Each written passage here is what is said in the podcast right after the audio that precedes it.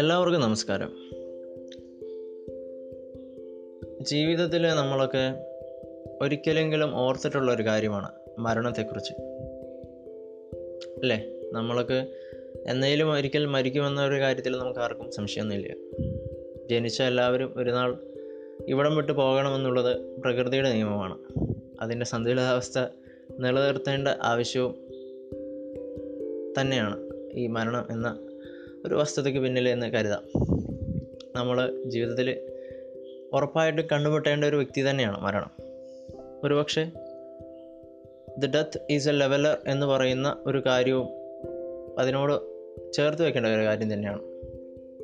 മരണം ഒരു പാഠമാണ്, പലപ്പോഴും ഒരു ഓർമ്മപ്പെടുത്തലും കൂടിയാണ്, അല്ലേ? ഈ അടുത്തൊരു മരണവീട്ടിൽ പോകുവാനിടയായി. അവിടെ പ്രിയപ്പെട്ടവൻ്റെ ശവമഞ്ചത്തിന് ചുറ്റുമിരുന്ന് കരയുന്ന ഒരുപാട് മുഖങ്ങളുണ്ടായിരുന്നു. പ്രിയപ്പെട്ട ആ പേരക്കുട്ടികൾ തൊട്ട് സഹധർമ്മിണി വരെ എല്ലാവരുടെയും കണ്ണുകൾ നിറയുന്നുണ്ടായിരുന്നു. അദ്ദേഹത്തെ പൂക്കൾ കൊണ്ട് അലങ്കരിച്ചിട്ടുണ്ട്, ശുഭ്രവസ്ത്രം ധരിപ്പിച്ചിട്ടുണ്ട്.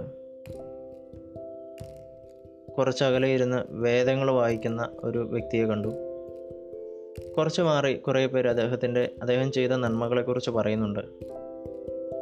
നിങ്ങൾ കരുതുന്നുണ്ടോ അദ്ദേഹം ഇതൊക്കെ കേൾക്കുന്നുണ്ടായിരുന്നുവെന്ന്? ഒരുപക്ഷെ അദ്ദേഹം കേൾക്കുന്നുണ്ടായിരിക്കാം, അതോർത്ത് സന്തോഷിക്കുന്നുണ്ടായിരിക്കാം. പക്ഷേ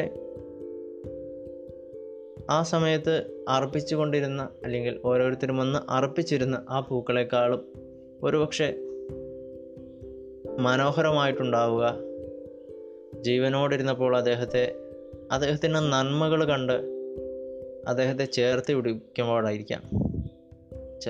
ആ പൂക്കളെക്കാളും ഭംഗി ചിലപ്പോൾ എന്നല്ല, തീർച്ചയായിട്ടും നമ്മൾ ആ ചേർത്ത് പിടിക്കുമ്പോൾ അദ്ദേഹത്തിൻ്റെ മുഖത്ത് വിരിയുന്ന ആ പുഞ്ചിരിക്കാണ്, അല്ലേ? ആ പൂക്കളെക്കാളും ഭംഗി അദ്ദേഹത്തിൻ്റെ പുഞ്ചിരിക്കായിരിക്കണം. ഇതൊരു ഓർമ്മപ്പെടുത്തലാണ്. നമ്മുടെ മുന്നിൽ ഒരുപാട് പേര് കടന്നു പോകാറുണ്ട്. ചിലരെ നമ്മൾ ചേർത്ത് പിടിക്കും, ചിലരെ നമ്മൾ അകറ്റി നിർത്തും, അവഗണിക്കും. വലുതുകളുടെ പിന്നാലെ പോകുന്ന സമൂഹമാണ് നമ്മുടേത്. എന്ത് കണ്ടാലും അതിനേക്കാൾ വലുത് എവിടെ എന്ന് ആലോചിക്കുന്ന ജീവിതമാണ് നമ്മുടെ ഇതൊക്കെ. വലിയ നന്മകളുടെ പിന്നാലെ നമ്മൾ പോകുമ്പോൾ ചെറിയ നന്മകൾ മാത്രം കൈവശമുള്ള ഒരു കൂട്ടമുണ്ട് നമ്മുടെ മുന്നിൽ. നമ്മൾ പലപ്പോഴും അവരുടെ മുന്നിൽ അന്ധനായിട്ടാണ് നടക്കുന്നത്, നമ്മളവരെ കാണുന്നില്ല. ഇദ്ദേഹം ദേവാലയങ്ങളുടെ മുന്നിലുള്ള പൂന്തോട്ടങ്ങൾ പരിപാലിക്കുന്ന വ്യക്തിയായിരുന്നു. അതായിരുന്നു അദ്ദേഹത്തിൻ്റെ ജോലി. ദേവാലയങ്ങളുടെ മാത്രമല്ല, വീടുകളുടെയും അതുമാത്രമായിരുന്നു അദ്ദേഹത്തിൻ്റെ ജോലി. പ്രകൃതി തന്നതിനെ കുറച്ചും കൂടെ മനോഹരമാക്കുക. പലപ്പോഴും ആ ജോലിയെ ഓർത്ത് പലരും അദ്ദേഹത്തെ മാറ്റി നിർത്തിയിട്ടുണ്ട്. അതൊരു ചെറുതാണ് എന്ന രീതിയിൽ, അതിന് വലിയ മഹത്വമില്ല എന്ന രീതിയിൽ. ജീവനോടിരുന്നപ്പോൾ ആ അദ്ദേഹം ചെയ്ത നന്മകളെ ഓർത്ത് അദ്ദേഹത്തെ ചേർത്ത് പിടിക്കുന്നതിന് പകരം അകറ്റി നിർത്തിയപ്പോൾ, അദ്ദേഹം കടന്നുപോയ ശേഷം നമ്മൾ അദ്ദേഹത്തെക്കുറിച്ച് ഒരുപാട് നന്മകൾ പ്രഘോഷിച്ചിട്ട് എന്താണ് കാര്യം? ജോൺ ഗ്രീൻ എഴുതിയ ഫോൾട്ട് ഇൻ അവർ സ്റ്റാർസ് എന്ന ഒരു സിനിമ യുവാക്കളുടെ ഇടയിൽ, അല്ലെങ്കിൽ യുവതലമുറയുടെ ഇടയിൽ ഒരുപാട് പ്രിയപ്പെട്ടതാണ്. എല്ലാവരും തന്നെ കണ്ടിട്ടുണ്ടാവുമെന്നാണ് കരുതുന്നത്. അതിൽ നായകനെക്കുറിച്ച് നായിക അവസാനമായിട്ട് വായിക്കുന്ന ഒരു ലേഖനമുണ്ട്, യൂവോളജി. നമ്മളത് കേൾക്കുമ്പോൾ ജീവനോടിരിക്കുന്ന ഒരാൾ അദ്ദേഹം മരിക്കുമ്പോൾ അദ്ദേഹത്തെക്കുറിച്ച് പറയുവാൻ സാധ്യതയുള്ള വാചകങ്ങൾ അദ്ദേഹം ജീവനോടിരിക്കുമ്പോൾ തന്നെ കേൾക്കുന്നൊരവസ്ഥ, അല്ലെങ്കിൽ നമ്മൾ മരിക്കുമ്പോൾ നമ്മളെക്കുറിച്ച് മറ്റുള്ളവർ പറയാൻ പോകുന്ന നല്ല വാക്കുകൾ നമ്മൾ ജീവനോടിരിക്കുമ്പോൾ കേൾക്കുക എന്ന് പറയുന്ന ഒരു ഭാഗ്യമാണ്, അല്ലേ? എല്ലാവർക്കും ആ ഭാഗ്യം കിട്ടാറില്ല. നമ്മൾ ചെയ്ത നന്മകളെ ഓർത്ത് നമ്മളെ ചേർത്ത് പിടിക്കുന്ന മനുഷ്യർ അത് വളരെ കുറവാണ്. പലപ്പോഴും നമുക്ക് കഴിയാതെ പോയതും അത് തന്നെയാണ്. നമ്മുടെ മുന്നിലെ നന്മകളെ നമുക്ക് തിരിച്ചറിയാൻ കഴിയാതെ പോയിട്ടുണ്ട്. പലപ്പോഴും മരണശേഷം കഴിഞ്ഞില്ലല്ലോ എന്ന് പറഞ്ഞിട്ട് കാര്യമില്ല, ചേർത്ത് പിടിക്കുവാൻ കഴിയുമായിരുന്നിട്ട് നമ്മൾ അകറ്റി നിർത്തിയ മുഖങ്ങളുണ്ട് നമ്മുടെ മുന്നിൽ. ഇതൊക്കെ ഓർമ്മപ്പെടുത്തലാണ്. മരണം എപ്പോഴും ഒരു ഓർമ്മപ്പെടുത്തലാണ് നമ്മുടെ കുറവുകളെക്കുറിച്ച്, നമുക്ക് ചെയ്യുവാൻ കഴിയുമായിരുന്ന നന്മകളെക്കുറിച്ചുള്ള ഓർമ്മപ്പെടുത്തലാണ്. ഇനിയും കഴിയും, ഇനിയും നിനക്ക് നന്മകൾ ചെയ്യാം എന്ന് പറയുന്ന ഒരു വാഗ്ദാനവും മരണം തരുന്നുണ്ട്. നമ്മൾ നാളെ ജീവനോട് ഇരിക്കുമോ എന്നുള്ള കാര്യത്തിൽ വലിയ ഉറപ്പൊന്നുമില്ല. എന്നാൽ ഇന്ന് നമുക്ക് കിട്ടിയ ഈ ഒരു നിമിഷം നന്മ ചെയ്യാൻ പറ്റുമോ എന്ന കാര്യത്തിൽ, ആ കാര്യത്തിൽ നമുക്ക് തീരുമാനമെടുക്കാം. ഒരുത്തനെ നമുക്ക് ചേർത്ത് പിടിക്കാം, അല്ലെങ്കിൽ നമുക്ക് അകറ്റി നിർത്താം.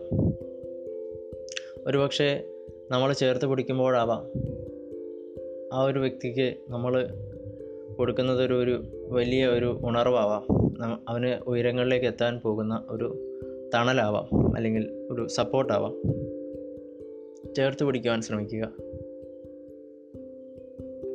നന്മ വലിയതോ ചെറുതോ എന്നല്ല, നന്മയെ തിരിച്ചറിയുവാനായിട്ട് കഴിയണം എന്നതാണ് പ്രധാനം. ഹൃദയ വിശാലതയല്ല, എന്നാൽ ഹൃദയം കൊണ്ട് നമുക്ക് കാണുവാനായിട്ട് സാധിക്കണം, ആ നന്മയെ നമുക്ക് തിരിച്ചറിയുവാനായിട്ട് സാധിക്കണം. നന്മകൾ എന്ന് പറയുന്ന പൂച്ചെണ്ട് നമുക്ക് സമ്മാനിക്കുവാനായിട്ട് സാധിക്കണം. പ്രണയിതാക്കൾ തമ്മിൽ പൂക്കൾ സമ്മാനിക്കാറുണ്ട് അല്ലേ, റോസാപ്പൂക്കൾ സമ്മാനിക്കാറുണ്ട്. റോസാപ്പൂ മാത്രമല്ല, അത് അവരുടെ സ്നേഹത്തിൻ്റെ പ്രതീകമാണ്. അതുപോലെ നമുക്കും കഴിയണം നമ്മുടെ പ്രിയപ്പെട്ടവർക്ക് ഒന്ന് സമ്മാനിക്കുവാൻ. അപ്പനോടകന്നു നിൽക്കുന്ന മകനുണ്ടായിരിക്കാം, മകനോടകന്നു നിൽക്കുന്ന അപ്പനുണ്ടായിരിക്കാം, മാതാപിതാക്കളോട് അകന്നു നിൽക്കുന്ന മക്കളുണ്ടായിരിക്കാം. ഓർക്കുക, നമ്മൾ അല്ലെങ്കിൽ സുഹൃത്തുക്കളോട് അകന്നു നിൽക്കുന്ന കൂട്ടുകാരുണ്ടായിരിക്കാം. ഓർക്കുക, നാളെ എന്നതിനെക്കുറിച്ച് വലിയ നിശ്ചയമൊന്നുമില്ല, ഈ നിമിഷം എന്നതാണ് നമ്മുടെ കയ്യിലുള്ളത്. ചേർത്ത് പിടിക്കാം നമുക്ക്.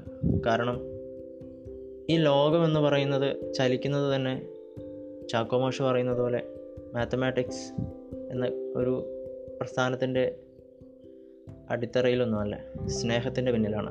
സ്നേഹമാണ് ഇതിൻ്റെ അടിസ്ഥാനം. തിന്മ എത്ര കണ്ട് വളർന്നാലും ലോകം ചലിക്കുന്നത് തന്നെ കുറച്ചൊക്കെ മനുഷ്യരുടെ നന്മയുടെ ഹൃദയം കൊണ്ടാണ്, അവരുടെ നന്മകൾ നിറഞ്ഞ പ്രവൃത്തികൾ കൊണ്ടാണ്. ഏതൊരു പ്രസ്ഥാനവും മുന്നോട്ട് പോകുന്നതും അതുകൊണ്ട് തന്നെയാണ്. ചേർത്ത് പിടിക്കാം നമുക്ക് നമ്മുടെ പ്രിയപ്പെട്ടവരെ. സ്നേഹം പകരാം നമുക്ക്. എല്ലാവരുടെയും ഉള്ളിൽ നന്മയുടെ പ്രകാശമുണ്ട്. അതെത്ര കെട്ടുകെട്ടു പോകാനുള്ള തയ്യാറെടുപ്പിലാണെങ്കിലും നന്മകൾ ചെയ്യാം നമുക്ക്. സന്തോഷം പകരാം നമുക്ക്. നമ്മൾ സമ്മാനിക്കുന്ന ഒരു പൂ പോലെയാവട്ടെ, അല്ലെങ്കിൽ നമുക്ക് സമ്മാനിക്കുവാൻ നമ്മൾ ആഗ്രഹിക്കുന്ന ഒരു പൂച്ചെണ്ട് പോലെയാകട്ടെ അവരുടെ ചിരി നമ്മൾ. കാരണം ഒരാൾ സന്തോഷിക്കുന്നു എന്ന് പറയുന്നത് എത്ര വലിയ കാര്യമാണ്.